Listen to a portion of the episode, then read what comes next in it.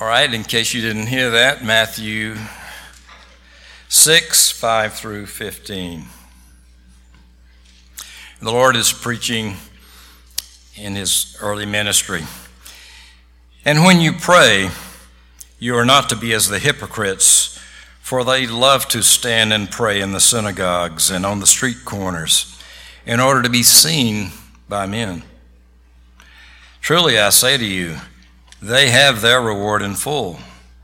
But you, when you pray, go into your inner room, and when you have shut your door, pray to your Father who is in secret, and your Father who sees in secret will repay you.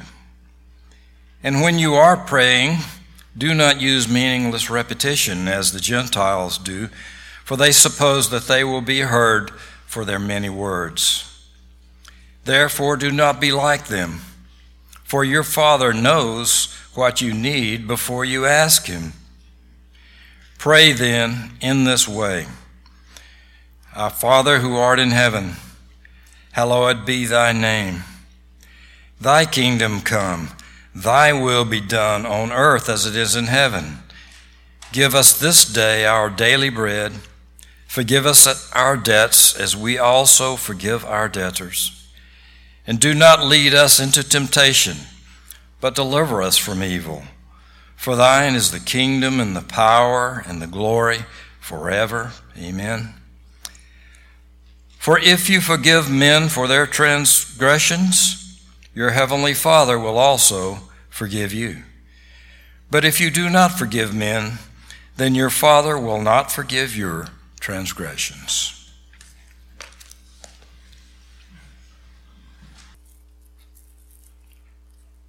Let's pray before we go to our text.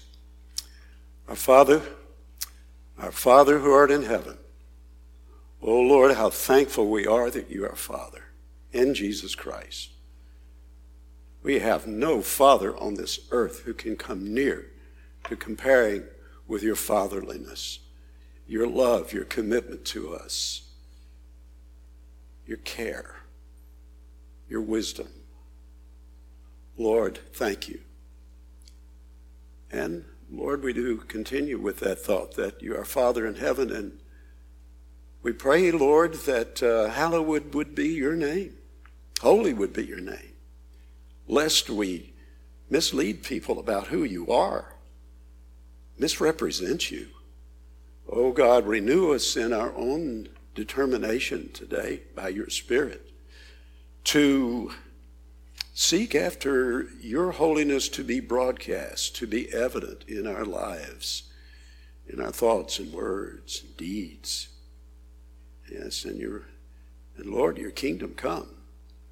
You remind us that the big picture is your kingdom, that the one where Jesus Christ will come and bring all his saints with him and will rule and reign on this earth. And now as you gather out your people, to be citizens of that kingdom. Thank you, Lord. And your will be done. And may that will be done through this conference, through the reports that we're going to hear in the next hour, through all our conversations, through our song, through our giving. Bring us back, Lord. Center us again. Renew us again. And while we're here, for your glory. In Christ's name. Amen.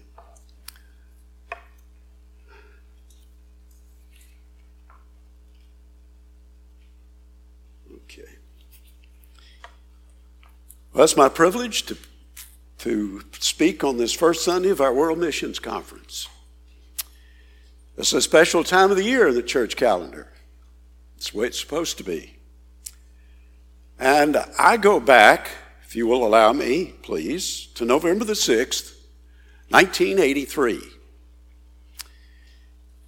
Our featured speaker that day was Dr. Robertson McQuilkin. He was then president of Columbia International University, or as he was in our earlier days, Columbia Bible College. He spoke on prayer for world missions. And in the second hour, he spoke on the compassionate heart of God in world missions. Now, that Sunday was preceded by something that we did on Saturday. There were 19 there. I don't know if any remnants are here still with us. All right, I see some gesture there. That we had a workshop. It was called the Great Commission Workshop. It was from 8 in the morning till about 4:30 in the afternoon. And we dismantled what was our fledging and awkward attempt to be the best we could at world missions. And we had to examine ourselves. It was an evaluation of our church and missions.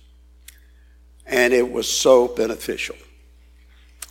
Now, we were doing some things for missions before then, here and there, but I look upon that time as sort of the gun, as it were, to get us out of the starting blocks and to go. Well, here we are, 39 years later. And I'm mindful of a statement that I recently came upon, and I'll read it.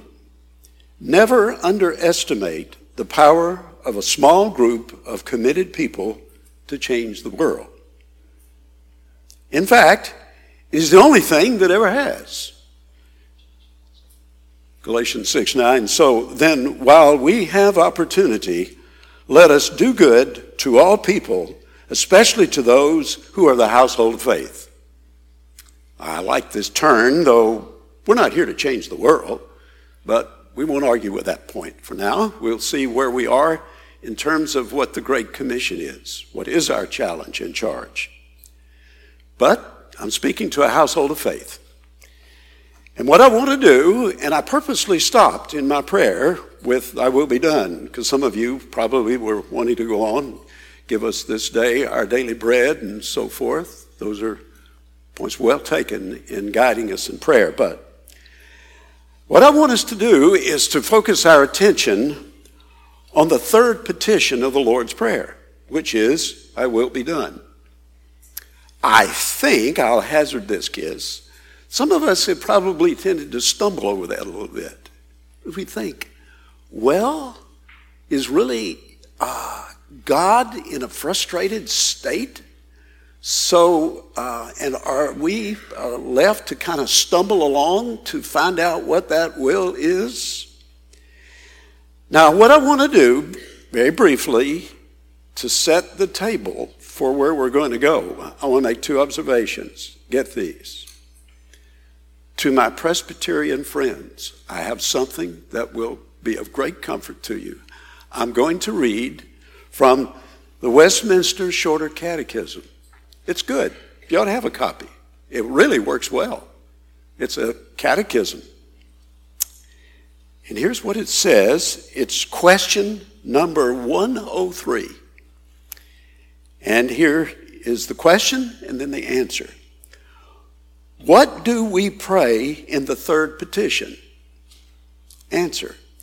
In the third petition, which is, Thy will be done on, in earth as it is in heaven, we pray that God, by His grace, would make us able and willing to know, obey, and submit to His will in all things as the angels in heaven. Here, Psalm 103. There are a couple of verses quoted, but I'll just mention this one. Psalm 103, 20 to 22. Bless the Lord, ye his angels, that excel in strength, that do his commandments, hearkening unto the voice of his word. Do you know who the best servants God has? Always perfectly obeying him? Angels. And they're an example of sort to us. Think about it. If you could think about angels being employed by God, I know that's not a really a complete one. They can't go on strike and form unions and so forth and all that. But millions upon millions, ah, let your mind play with that for a while. They work for God. They're ideal employees, always following instructions. They maintain their assigned duties, quitting only when properly relieved. I mean, they're not um, omnipresent, they can only be one place at a time. But can they ever get there quickly? and performing everything in proper manner that bring God glory. So, we do have some guidance here that there is an example, and it is in heaven. You know, it says, Thy will be done in earth as it is in heaven. How is it done in heaven? Perfectly. The angels are always, we're not, we don't see them, we don't hear wings fluttering, but, oh, angelology, that's a wonderful truth. But we can't stop there. I said I had two observations I want to make to set the table. First, think of where we're led with regard to the will of God. It's a will in this place, the will of which he speaks, is that which is to be done, and it's perfectly done in heaven. Okay? We've got to go further. The second observation is this What actually constitutes the will of God? Ah, yeah, I'm going to really have to be brief here. This is, this is huge. I'll, I'll put it simply. We ask God to help us do his work on earth in the way angels do it in heaven. Aha. Does that make sense? Okay. How so? God's will is always done in this sense. Now, there is a sovereign will of God. This is uh, Theology 101 here. Sovereign will of God. What's that? That's the big umbrella. That's everything. Everything is under the sovereign hand of God. Sometimes it's called the secret will of God. Acts 2 23 refers to the predetermined will. What is that predetermined will? Well, it's exactly this that God, we can know this, He created the heavens and the earth with a word, ex nihilo, out of nothing. He provided a Savior for a man who sinned, and that work was accomplished on the cross of Jesus Christ. We know that. That's the part of the sovereign will of God. And we know every knee will bow to him. So, this will has been declared, and we know it. That's not what, when he says that will be done, that will is done. Do we have that? That will is done. God's sovereign will is not contingent upon us. I'm setting us up for something a little later if you'll keep that in mind. Romans 9:19 says, "Who resists his will?" The answer, no one. God deter- if you will, God determines who lands on Park Place. For those who know something about monopoly. And God's sovereign will is secret. He hides it from us until it happens. Now, we have another way in which will is used. And here's where we land on our text Thy will be done. We have his moral will or revealed will. Now, that would be that his commands, the things that he wants done, he wishes that would be done. Is this always done? Well, sadly, not so. But here's our call. Here's what we're to do. God's will, though, is not always done on earth. We have the desired will of God sovereign will, secret, overall determined. Then we have the desired will of God. That's his revealed commands. Our Father does know best, and he's given to us the directions that we need. And so therefore the, the prayer, the prayer is really, it's not, prayer is not really about getting what we want. It's the fulfillment of His will, doing what He wants, what He asks us to do. I don't have to twist arms on that. Hopefully, I don't this morning. But that's where we're going with this. Now, just to put it in uh, a down to earth situation and where we should be going then, if God's will is His, that which, of which it speaks here in the Lord's Prayer, your will be done as it's done in heaven. It's done perfectly by angels. They do everything his bidding, God's bidding requires. And we are to do that moral will. So we've got to know what it is, wouldn't you say? Well, let's put it this way then. If we make the mistake, here, let, let, let's use it in terms of if you put diesel fuel in your car, you can have trouble. Now, unless you've got a a diesel run automobile. I don't. But we have uh, cars which we have to use unleaded. Now, what's going to happen if you try to put uh, diesel fuel in that car whose motor, which that motor was made for unleaded fuel? It's going to be, don't try it. It's not going to be pretty. It's going to be bad because it was designed for unleaded. We say, what's this got to do with his will? Everything.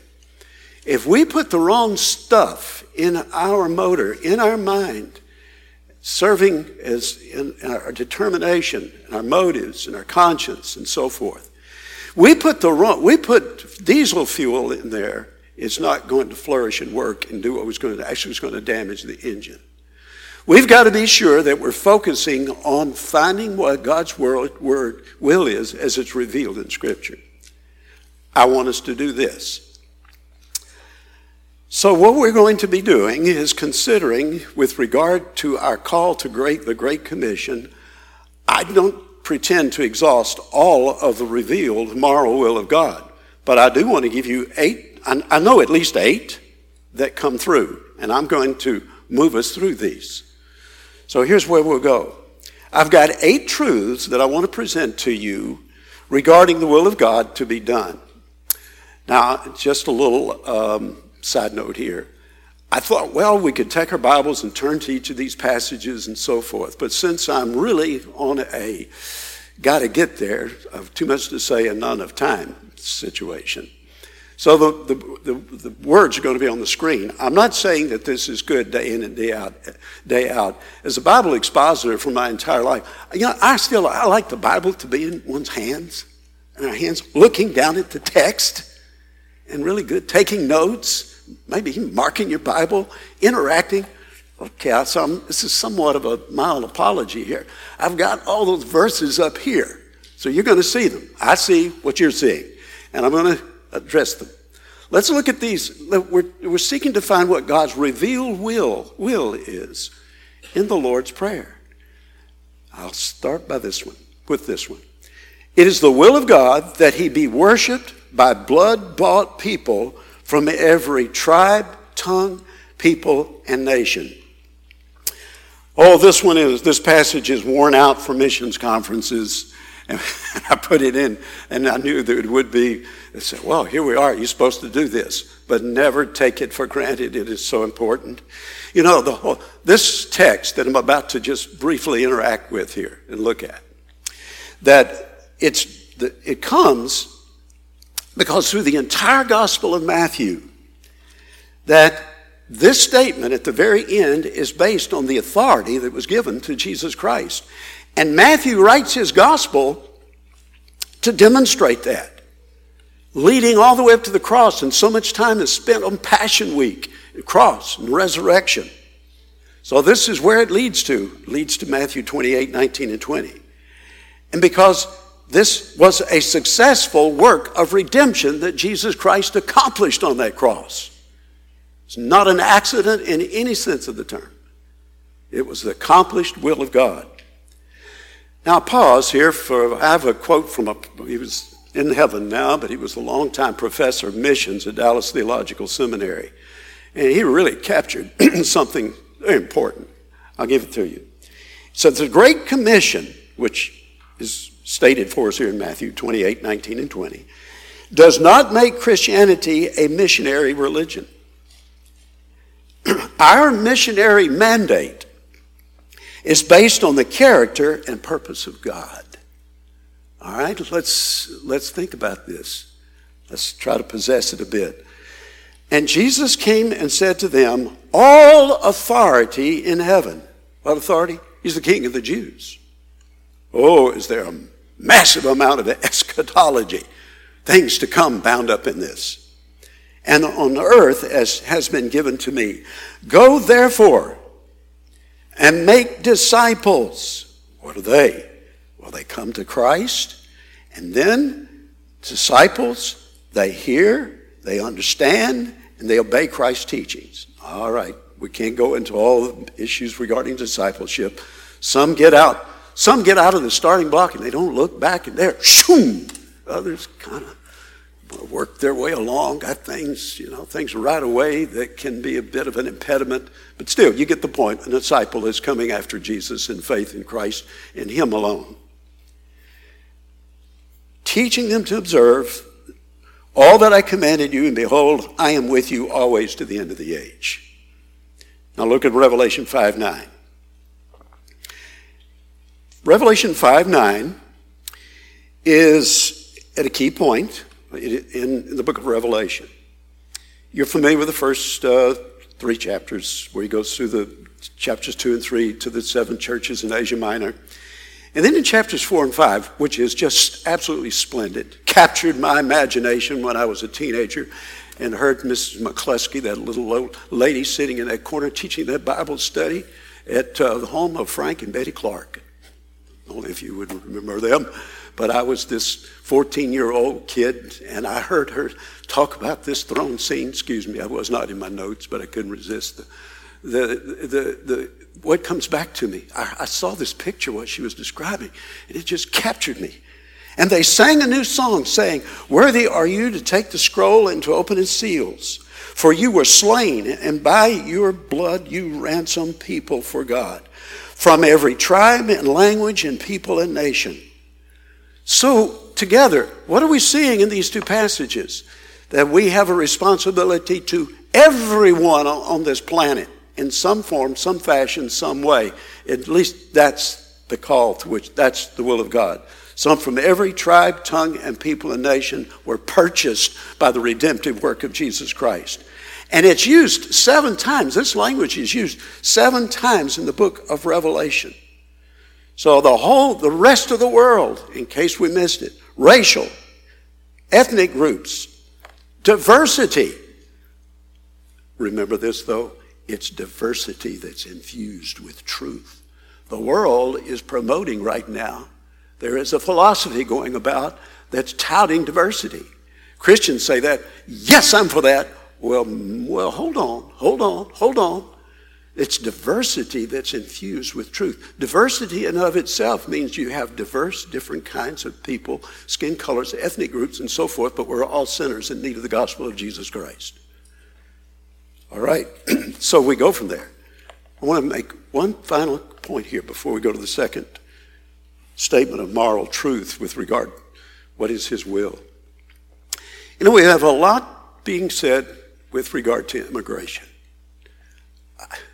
I follow the news. I'm a news wonk. I just have, I'm addicted to news of all kinds. I want to, I want to know what's going on. I don't need to tell you this. Do we have a problem at the border? You say, yes. Now let's be careful with this news from the border. We see millions of people, and I mean, it is approaching that, just spilling over open borders and so forth. Well, we got to be careful. We don't want to get this and make it just some kind of political concern, and that's all. It does have political dimensions, but I'm not here to address that now. What I want to say is this, and I'm really going to have to leave this with you, the congregation. It's this that whether legally or illegally, the world is coming to us. Okay, I'm not saying the illegal is all fine and good. I'm simply saying, okay, it's happening. And I want to offer and leave this challenge to our church and to our missions team, which is greatly depleted right now, and I'm going to speak to that a little bit later on. I know what's going on. we have an obligation. What can we do as a church to become aware of and to have some involvement in some measure? I mean, we can't all get on a bus and go down and try to help the, the, the Border Patrol. I mean, we'd get in their way, it'd be a mess. But what can we do? We can pray. There are ministries, and you're not going to get any news about the ministries that are working to reach these people, the uh, uh, immigrants that are coming across the border. That's just the secular news is not going to tell you that. So, what we have to do is say, Lord, there's something here we need to think through and say, how can we be faithful to your commission and that your will would be done and see that some measure, some way, somehow, the gospel is getting through to those who are coming over into our land, in our nation, who want to be here, whether legally or illegally. illegally. All right, I'll leave it there. Secondly, It is the will of God that we pursue the will of God with our whole being all the time for all of our life. Don't let this one get away from you. Matthew 22, 34 through 20. 34 through 38, I think. But here's what it says. But when the Pharisees heard that he had silenced the Sadducees, comment. This occurs, by the way, in just a few days before his crucifixion. It's that week. It's a fascinating week. There were a couple of days that Jesus was just peppered with gotcha questions. Uh, the, the Pharisees, the Sanhedrin, they were doing everything they could to catch Jesus in his words and discredit him. This is one of those occasions. And he had, he had made the Sadducees look bad because they didn't believe in the resurrection, and he taught the resurrection. All right, so they gathered together and said, okay, we didn't get him on that gotcha, we got another gotcha. And one of them, a lawyer, asked him a question to test him Teacher, which is the greatest commandment in the law? And he said to them, Now I'm going to preface this no one had ever done what he did right here. We read it and say, Hey, that's easy. I could have thought of that. Could you? 613 commandments, and you got it down to two, and you tell them just right on the spot. That's what he did. You shall love the Lord your God with all your heart, with all your soul, with all your mind. This is the first great and first commandment. And the second is like it. You shall love your neighbor as yourself. On these two commandments depend all the law and the prophets. What is it? Obeying his commands is the will of God? Well, look at this one. We are to love God. Love is commanded. Now, just as a side note here, it's more than just a feeling. I know all about Cupid and all this kind of thing and emotion, it's involved. But love is commanded. If we are to fulfill our responsibility to be meaningfully engaged in reaching the people of the world with the gospel of Jesus Christ, we have to have our priorities aligned with God's priorities. That's what he means, loving God with all your own mind, soul, and strength. Does that mean everybody should pack their bags and go to some remote place and serve God to be a church planter or a witness in some form or fashion around this place? The world? Well, no, that's not the way God is gifted and the way He works to distribute gifts and orders and so forth. However, we do need to have our priorities in order so that we demonstrate that we do love God with all our heart, soul, mind, and strength. Let me press it a little further. That the Bible doesn't pit the church against anything but sin. What I'm really trying to knock in a cocked hat here is the idea that priorities that I, I heard this as a young teenager and never could. It seemed a little wooden. You love Jesus first, others second, and then yourself. Something like that. Is that right? J O Y, I remember the acronym. So we think we got these priorities. You got to do this first, this second, this third, this fourth. It's unworkable. It can't happen. We have simultaneous responsibilities. Think of God in the center the blazing center, God, loving Him. And then think of everything. Think of job. Think of recreation. Think of school. Think of family. Think of all these areas of government responsibilities simultaneously. So it, it, it isn't the church, then the job. You know, I got the church first, then my job. You might get fired if you really start, start thinking that way. Well, I, well, whatever. For various ministries in the church are equally important. We can't say evangelism is more important than edification. Or reverse. The reverse. It's the danger of getting overly involved. Part of our responsibility in the church is to equip us for our responsibilities out the church. So, loving God means that I'm on notice. God wants me to demonstrate my devotion to Him in every aspect of my life. And every day is going to involve some element of that. So we don't want to dumb this thing down to where it's just a kind of warm, fuzzy feeling about God, and then we just kind of go on living with these warm feelings about God. It's demonstrating it. That's what it does. Oh my, and how easily we become unfaithful to God. And James says it in his letter. He says it you love the world and you go after you go after other priorities you do that and you're an adulteress slap me in the face that's pretty serious language i mean who would think this way with regard to love and devotion to god And the way we may tend to want to dumb it down a bit, husband goes to the grocery store, comes home, says, Honey, yeah, you know I love you. But you know, I was in the produce section, got to talking to this lady, and she was really nice. And we had a good conversation. I've got a date next Friday night. Is that okay with you? It's awful. But two, let's don't play games with God. I get, get up in the morning, Lord, I want to love you. I want to be devoted to you. And show me where that shows up in my priorities.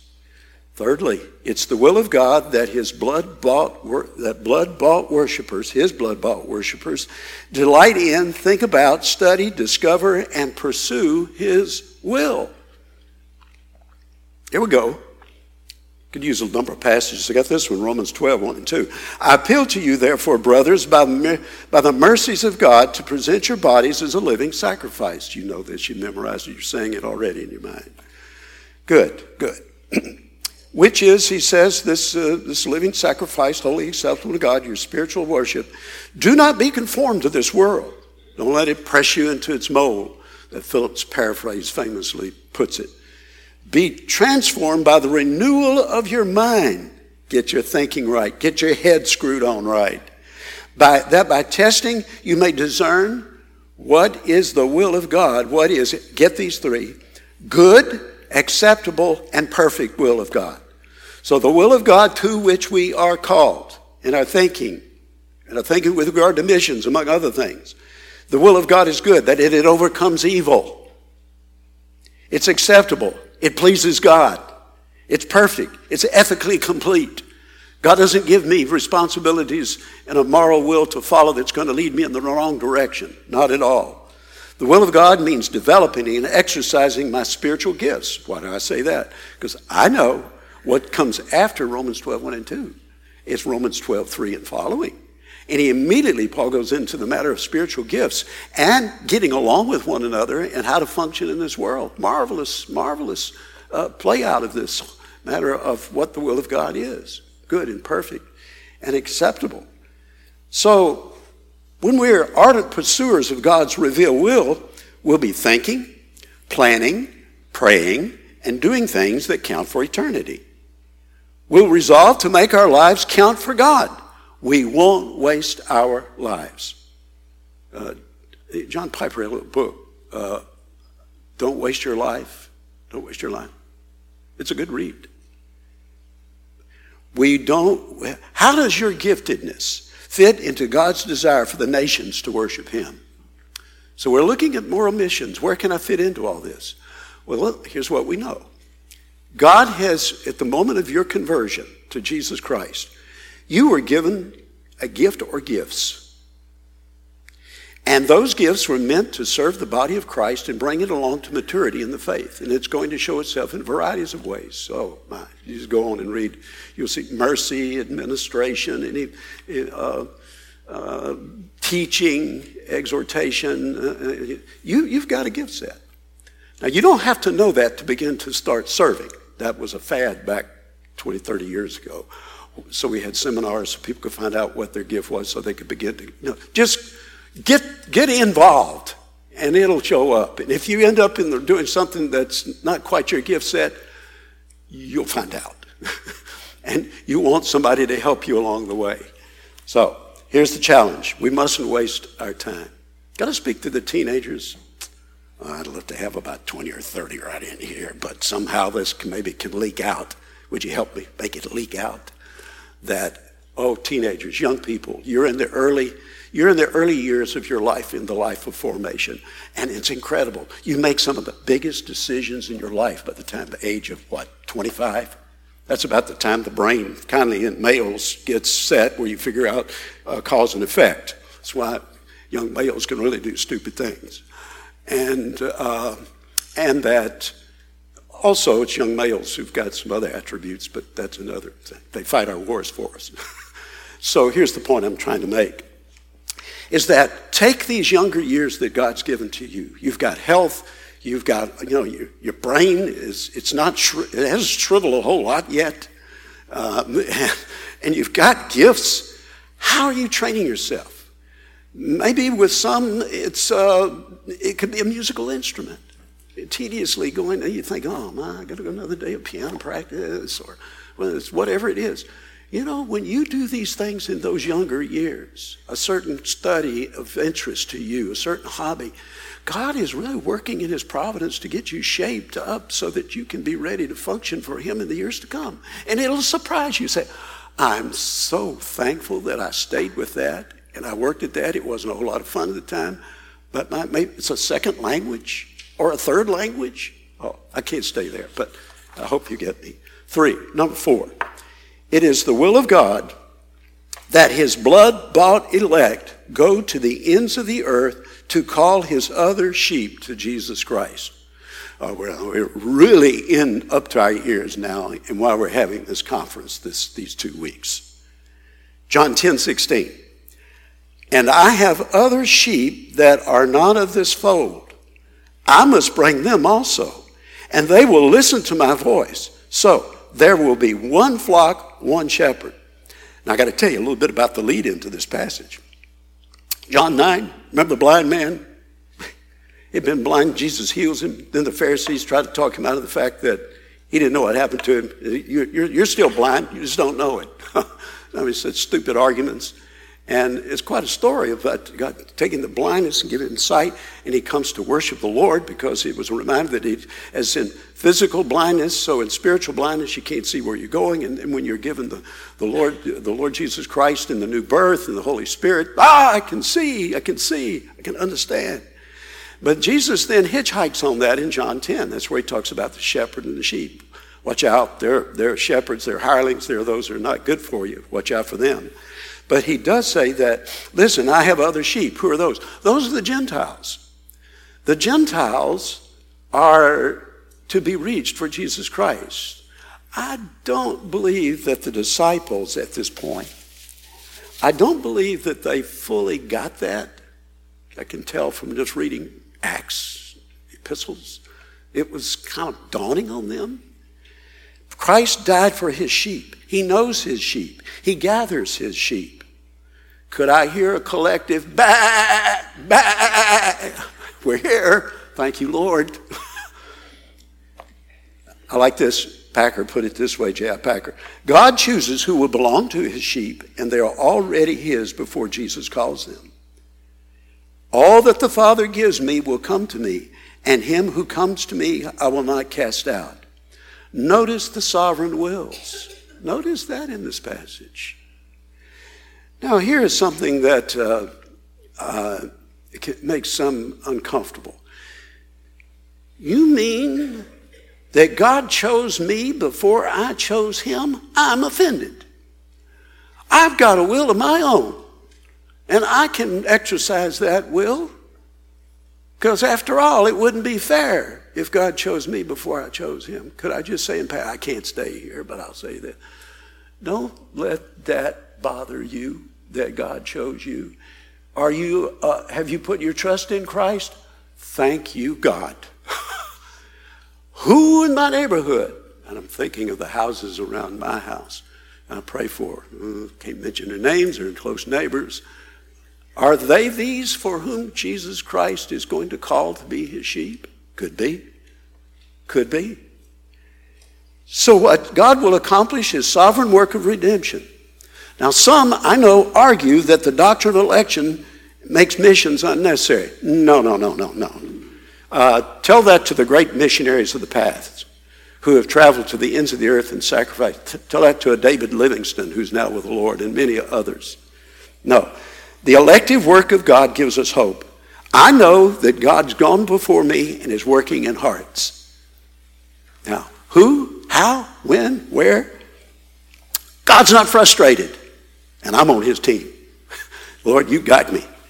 So the truth was an encouragement to Paul.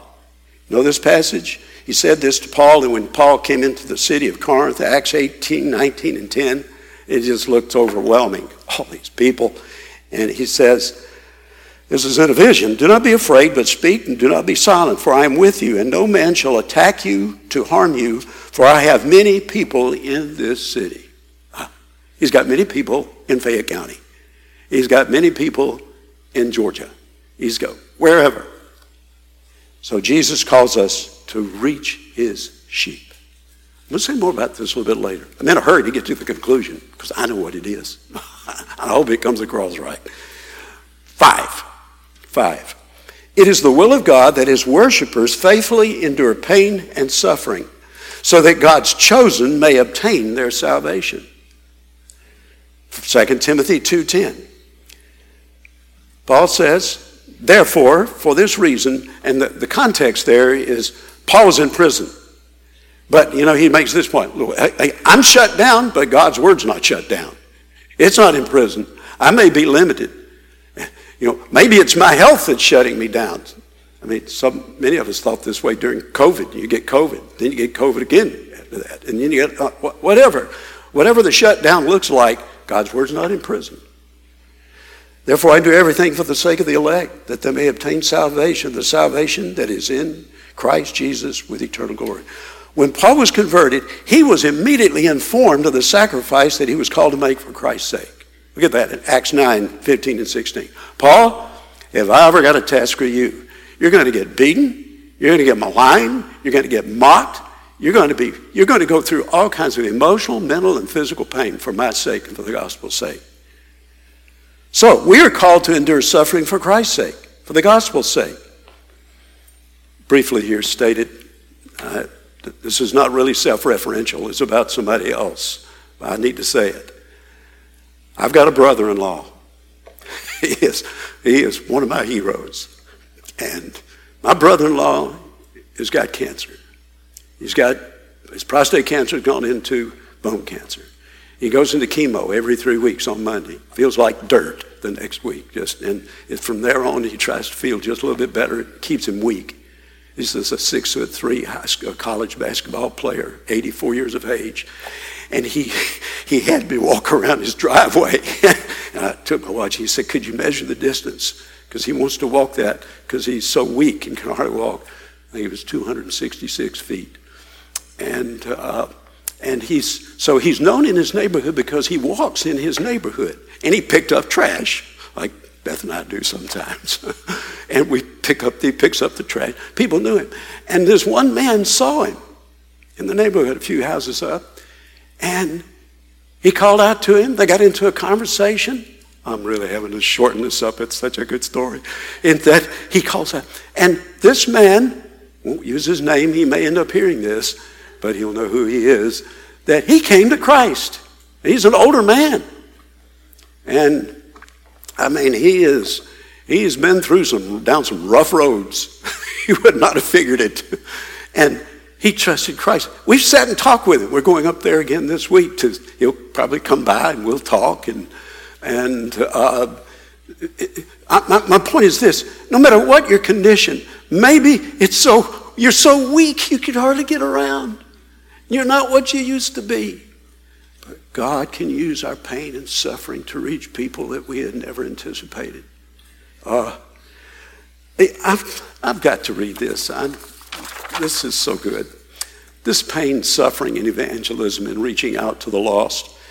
Uh, I have a book I recommend here. Uh, do you expect me to get through us talking something I recommend in a book?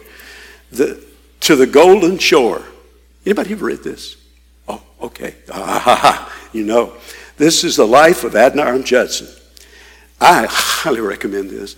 It's not your typical missionary biography story because the, the uh, author here, Courtney Anderson, he was a journalist.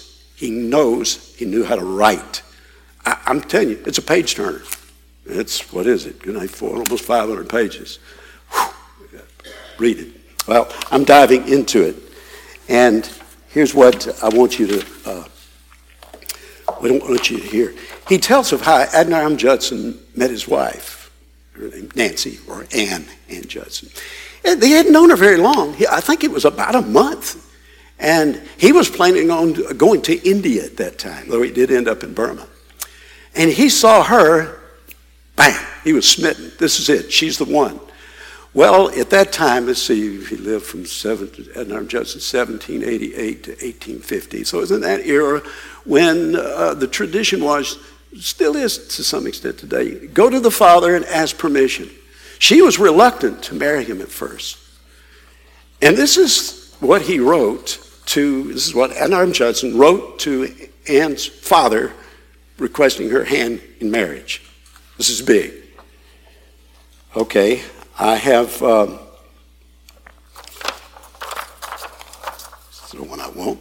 I have now to ask whether you can consent to part with your daughter early next spring. uh, to see her no more in this world, whether you can consent to her departure and her subjection to the hardships and sufferings of a missionary life, whether you can consent to her exposure to the dangers of the ocean, to the fatal influence of the southern climate of India, and every kind of want and distress, to degradation, insult, persecution, and perhaps a violent death. Can you consent to all this for the sake of him who left his heavenly home and died for her and for you and for the sake of perishing immortal souls for the sake of Zion and the glory of God? Can you consent to all this in hope of soon meeting your daughter in the world of glory with the crown of righteousness, brightened with the acclamations of praise, which should redound to her Savior and from heathen saved through her means from eternal woe and despair. How about that? How'd you like to get that one from?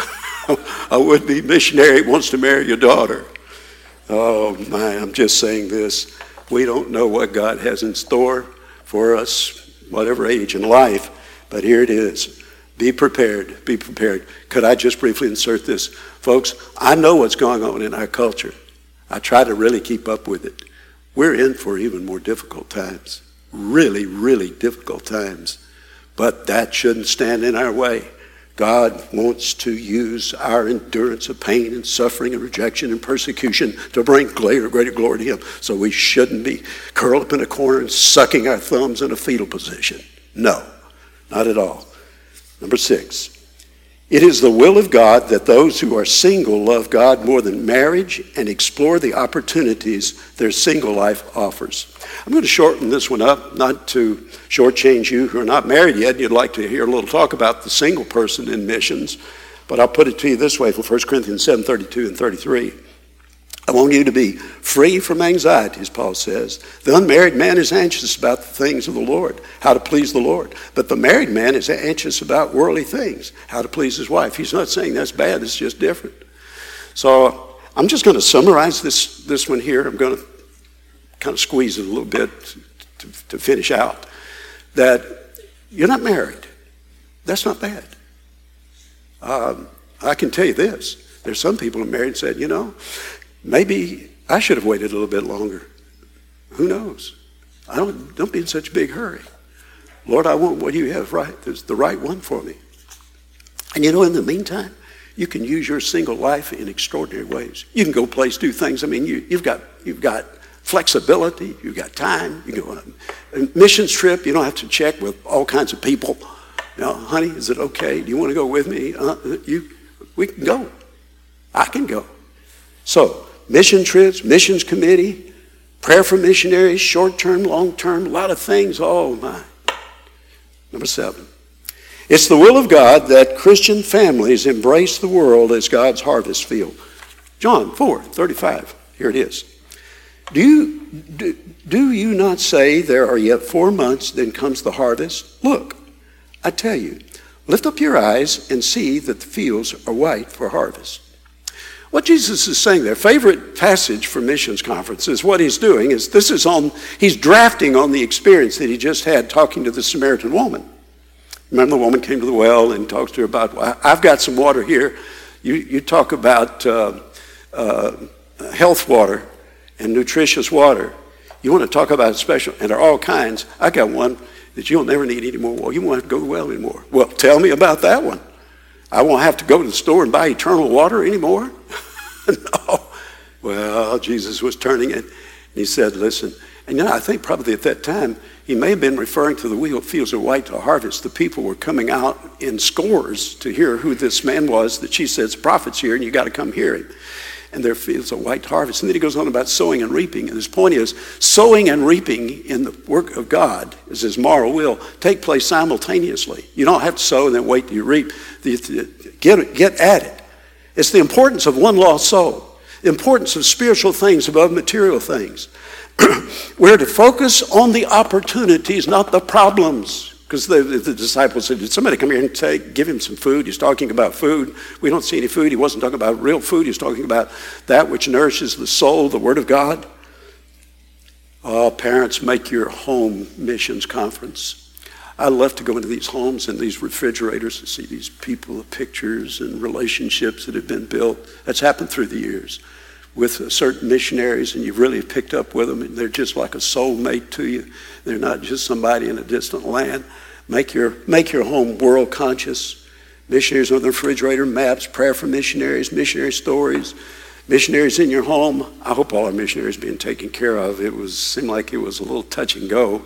Um, I'm not fussing at you. I'm just saying mm, that's a good opportunity.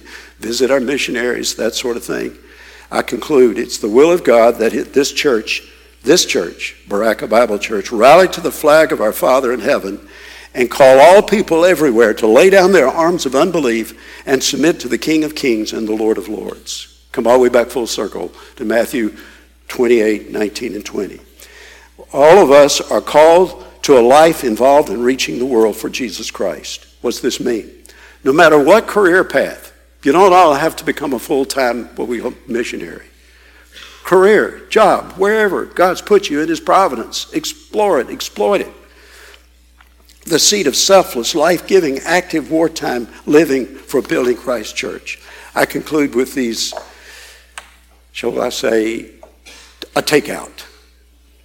You know, little is much when God's in it. I'm seeing a lot of empty seats. I'm not naive. I wish this place were just brimming. and we had every we had twice, three times as many. But listen, little as much when God's in it. Little as much. What can we do? We can do a lot. Here's what we can do. I'll give you these quickly. For the rest of the missions conference, we can be here and listen. Uh, we don't want to get in the car and take off and miss the reports in the next hour. I'm not going to look at that. I don't want to know. But this is important. I've already seen some of the previews. This, the next hour is important. If you're really hungry, go over and pig out over across in Building B, and, and that'll carry to lunchtime. Pray for God's will to be done. Take these notes, if you've taken any, remember anything here that's been said, and work them into your prayer life this week. I will be done. See where the Spirit of God can take you with this. Pick a, pick a nation to pray for each month of the year. Go ahead, pick one. Well, we think of some immediate ones. Pray for Russia, China, Ukraine, but don't forget about Zimbabwe. Don't forget about Bosnia. Oh, plenty of nations. Pray about Get, get modestly informed as to what's going on there. When you look at the news, say, oh, there, hey, that's something. I didn't know that. Four, select a missionary for whom your family can pray. Yeah, get focused. You pray for the missionaries, but pick one out and, and give some special attention to that one missionary. They will appreciate it. And consider serving on the missions team. Not, i don't want to embarrass them, but I'll just say it this way. I know that there were only two people left to really work to help prepare for this conference. Others entered in, but we need that missions team flourishing. And I'm, I'm asking you to think about could you serve on the missions team? You know who you need to talk to? Mike Hutzel. You know who Mike Hutzel is? He was the first man up here this morning. Talk to him and say, you know, I'm interested in that missions team. What's, what's involved? Oh, oh Lord, please provide. Your will be done in that one. And, and, I, and, and I would add this. I don't have this in my list, but I, I've got it. We got, we've got to do something about our grace promise plan. You know, one of the things that really troubled me when we begin to get some evacuation of the premises, could I put it uh, uh, gently, is that I because I, I, I, look at the, uh, the the financial report, missions. We got missionaries to support. Does that mean stop giving to missions and grace promise? No. Uh-uh. Lord, stoke my heart. Maybe some of us can say, well, Lord, I got to make up for some gap here. This, we, we've got missionaries we're responsible for. Lord, help us. And then finally, let's work together. Let's work together to be home missionaries. Let's do that. I, I need to do this. Uh, I don't get out and about as much as I think I could or used to. I don't know. I haven't figured that one out yet, but I do get out. Talk to people. Talk to people. I'm going to pray. I'm praying for Andre. I met Andre yesterday. He's a he's a photo a photographer for the city, Peachtree City. He was just over in his car getting some sophisticated stuff out, and we got to talking. And uh, I got his name, Simeon, and I gave him one of these. And the Gospel of John, uh, you got this off Amazon, and you can get. It costs you a little bit, but it's, it's worth it. You bought other things you didn't need. You don't put in a yard sale. But uh, this one, here, get, order some of these. And it's, this is a, talk about a track with punch. Boom! the Gospel of John. And let's, Lord, bring people into my life that I can speak to about Christ and witness for Him. You know, a church is going to grow not by just waiting on people who are disenchanted with other places and things, not Christians who are just sort of wandering around. We need to see unsaved people come to know Christ. And those in this congregation who need to be discipled, and we do that with one another. I'm through, I'm over time. Let's pray. Oh, our God, our God, I pray you will work in our hearts. Take these thoughts, these words, that you'll filter out things that have been distracting. And guide us, Lord, to places and ways that we can, we can do the work of the gospel effectively for your name's sake. Lead us to some people, the Andres that are out there and others who need Christ. So help us, Lord. And may your hand of blessing be on the duration of this annual conference. We ask it for your name's sake. Your will be done. In Christ.